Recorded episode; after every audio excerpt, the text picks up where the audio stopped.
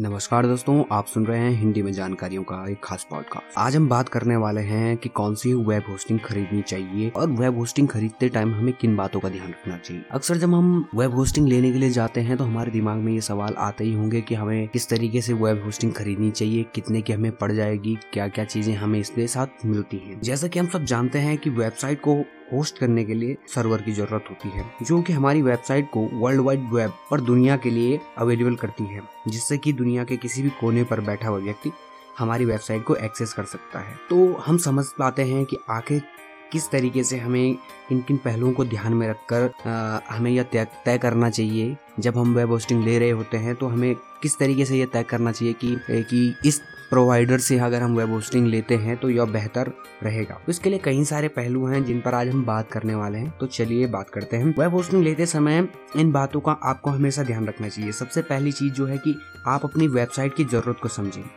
आप आपको अपनी वेबसाइट को किस उद्देश्य से बना रहे हैं? आपका क्या प्रोडक्ट है? आप क्या सर्विसेज़ प्रोवाइड करते हैं? या फिर आप कोई ब्लॉग या वेब ब्लॉग चला रहे हैं? आपको यह जानना होगा, आपकी वेबसाइट किस प्लेटफॉर्म पर बनी हुई है? उसकी कोडिंग लैंग्वेज क्या है? आपकी ऑडियंस कहाँ से है? और उसकी जो क्वांटिटी है, वो किस तरीके की है? जब आप ये समझ आते हैं या तय कर लेते हैं तो उसके बाद आपके सामने ये होती है कि आपको कितनी सहायता की ज़रूरत है? आपको कितनी टेक्निकल या नॉन टेक्निकल रिक्वायरमेंट्स की ज़रूरत है? जो कि एक आपका सर्विस प्रोवाइडर आपको प्रदान करे। चाहे वो कस्टमर सर्विस की बात हो जो ईमेल के थ्रू बात होती है, या फिर वो फ़ोन सपोर्ट की बात हो, कितने टाइम पर वो अवेलेबल होते हैं, क्या वो 24 फोर आवर्स सर्विसेज़ प्रोवाइड करते हैं, क्या वो आपकी लोकल लैंग्वेजेस हिंदी या इंग्लिश में आपको सपोर्ट प्रोवाइड करते हैं।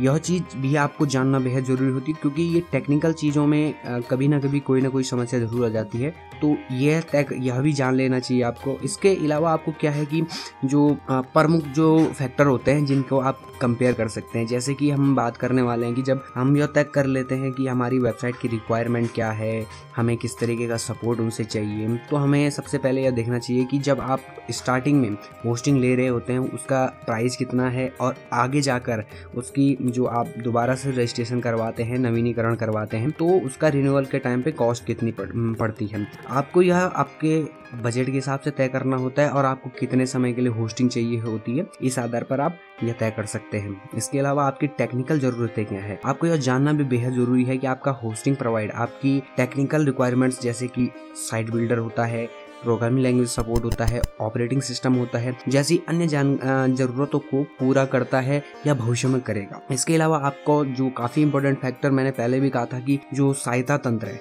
उसका कंपैरिजन भी बहुत ज़रूरी होता है। सहायता तंत्र यानी कि जो सपोर्ट सिस्टम है सपोर्ट सर्विस है, वो काफ़ी ज़रूरी होती है क्योंकि टेक्निकल टर्म्स को लेकर काफ़ी चीज़ें आपके हाथ में नहीं होती हैं कई बार, क्योंकि आप इस तरीके की हो सकता है, आप डिफरेंट डिफरेंट टाइप्स की वेब होस्टिंग होती हैं, उनमें से आप किस प्रकार की लेते हैं अपने ज़रूरत के हिसाब से तो यहाँ पर आपको यह भी कंपैरिजन कर लेना चाहिए कि आपको किस तरह का सपोर्ट मिल रहा है। वो ईमेल के थ्रू सपोर्ट प्रोवाइड कर रहे हैं या फिर फ़ोन के थ्रू प्रोवाइड कर रहे हैं या फिर इंस्टेंट चैट के थ्रू किस टाइम पर प्रोवाइड करते हैं। ट्वेंटी फोर चौबीस घंटे सातों दिन की उनकी सर्विस है। इसके अलावा जब हम देखते हैं कि हमारे साइट पर ट्रैफ़िक किस हिसाब से आने वाला है या फिर हम उस पर क्या चीज़ें अपलोड करने वाले हैं, क्या चीज़ हम यूज़र के लिए प्रोवाइड करने वाले हैं तो इसके लिए आपको स्टोरेज और बैंडविड्थ का भी कंपैरिजन कर लेना चाहिए कि आपको किस रेट पर किस सर्विसेज़ के साथ कितनी बैंडविड्थ और स्टोरेज आपका होस्टिंग प्रोवाइडर आपको दे रहा है। इसका मतलब यह है कि बैंडविड्थ जो होती है कि दरअसल एक हिसाब से एक वैल्यू फिर एक मेज़रमेंट का तरीका है, जो कि ये निर्धारित करता है कि आपकी साइट पर एक समय में कितनी रिक्वेस्ट का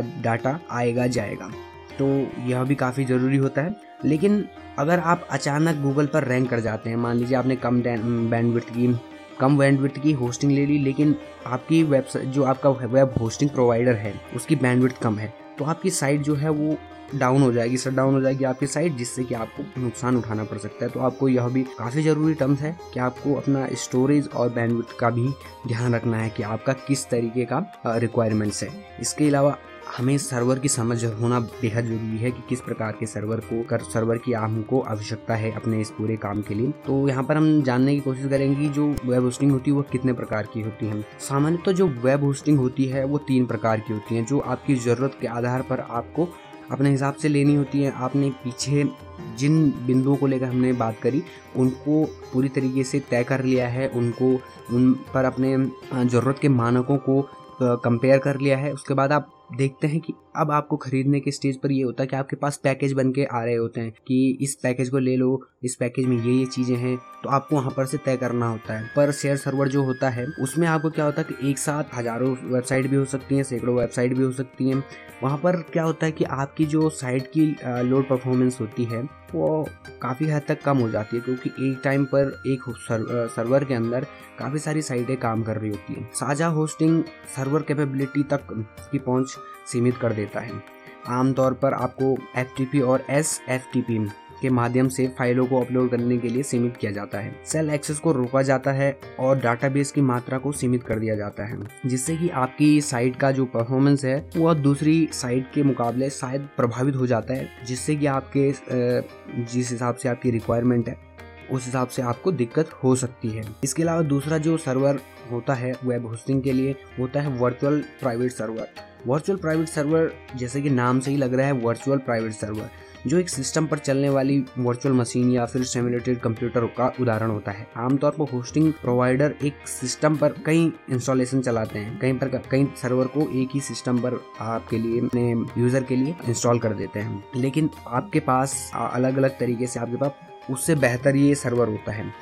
यदि आप वर्चुअल प्राइवेट सर्वर होस्टिंग का उपयोग करते हैं तो आपको बेसिक सर्वर मेंटेनेंस और मैनेजमेंट के बारे में नॉलेज होना चाहिए। इसके अलावा आता है जो पूर्ण रूप से आपके पास होता है वो है डेडिकेटेड सर्वर यानी कि समर्पित सर्वर जो कि पूरी तरीके से आपके पास होता है। इसमें क्या होता है कि जो कंपनी सर्वर जो आपको प्रोवाइड कर रही है, वो आपके लिए एक डेडिकेटेड सर्वर यानी एक डेडिकेटेड सिस्टम आपके लिए रखती है। फ़िज़िकल सिस्टम पूरी तरीके से आपके लिए किराए पर दिया होता है। बस फ़र्क इतना होता है कि यह जो आपको सेवा प्रोवाइड कर रहा है, जो आपको सर्विस दे रहा है वो आपका जो फ़िज़िकल सिस्टम है, वो आपके पास नहीं होता है, वो उनके सर्वर में होता है, वो उसका मेंटेनेंस रख रखाव वगैरह करते हैं। तो जैसा कि अब आपको पता चल चुका है कि किस किस तरीके की होस्टिंग होती है, या क्या क्या रिक्वायरमेंट्स होती हैं, आपको किन किन चीज़ों का ध्यान रखना है कि जब आप होस्टिंग लेते हैं, आप समझ चुके हैं कि आपकी वेबसाइट की रिक्वायरमेंट्स क्या हैं, और आपकी टेक्निकल जो ज़रूरतें हैं, वो क्या हैं? तो आप वहाँ पर से ये चीज़ें खरीद सकते हैं। इसके अलावा अगर हम बात करें कुछ सर्विस प्रोवाइडर की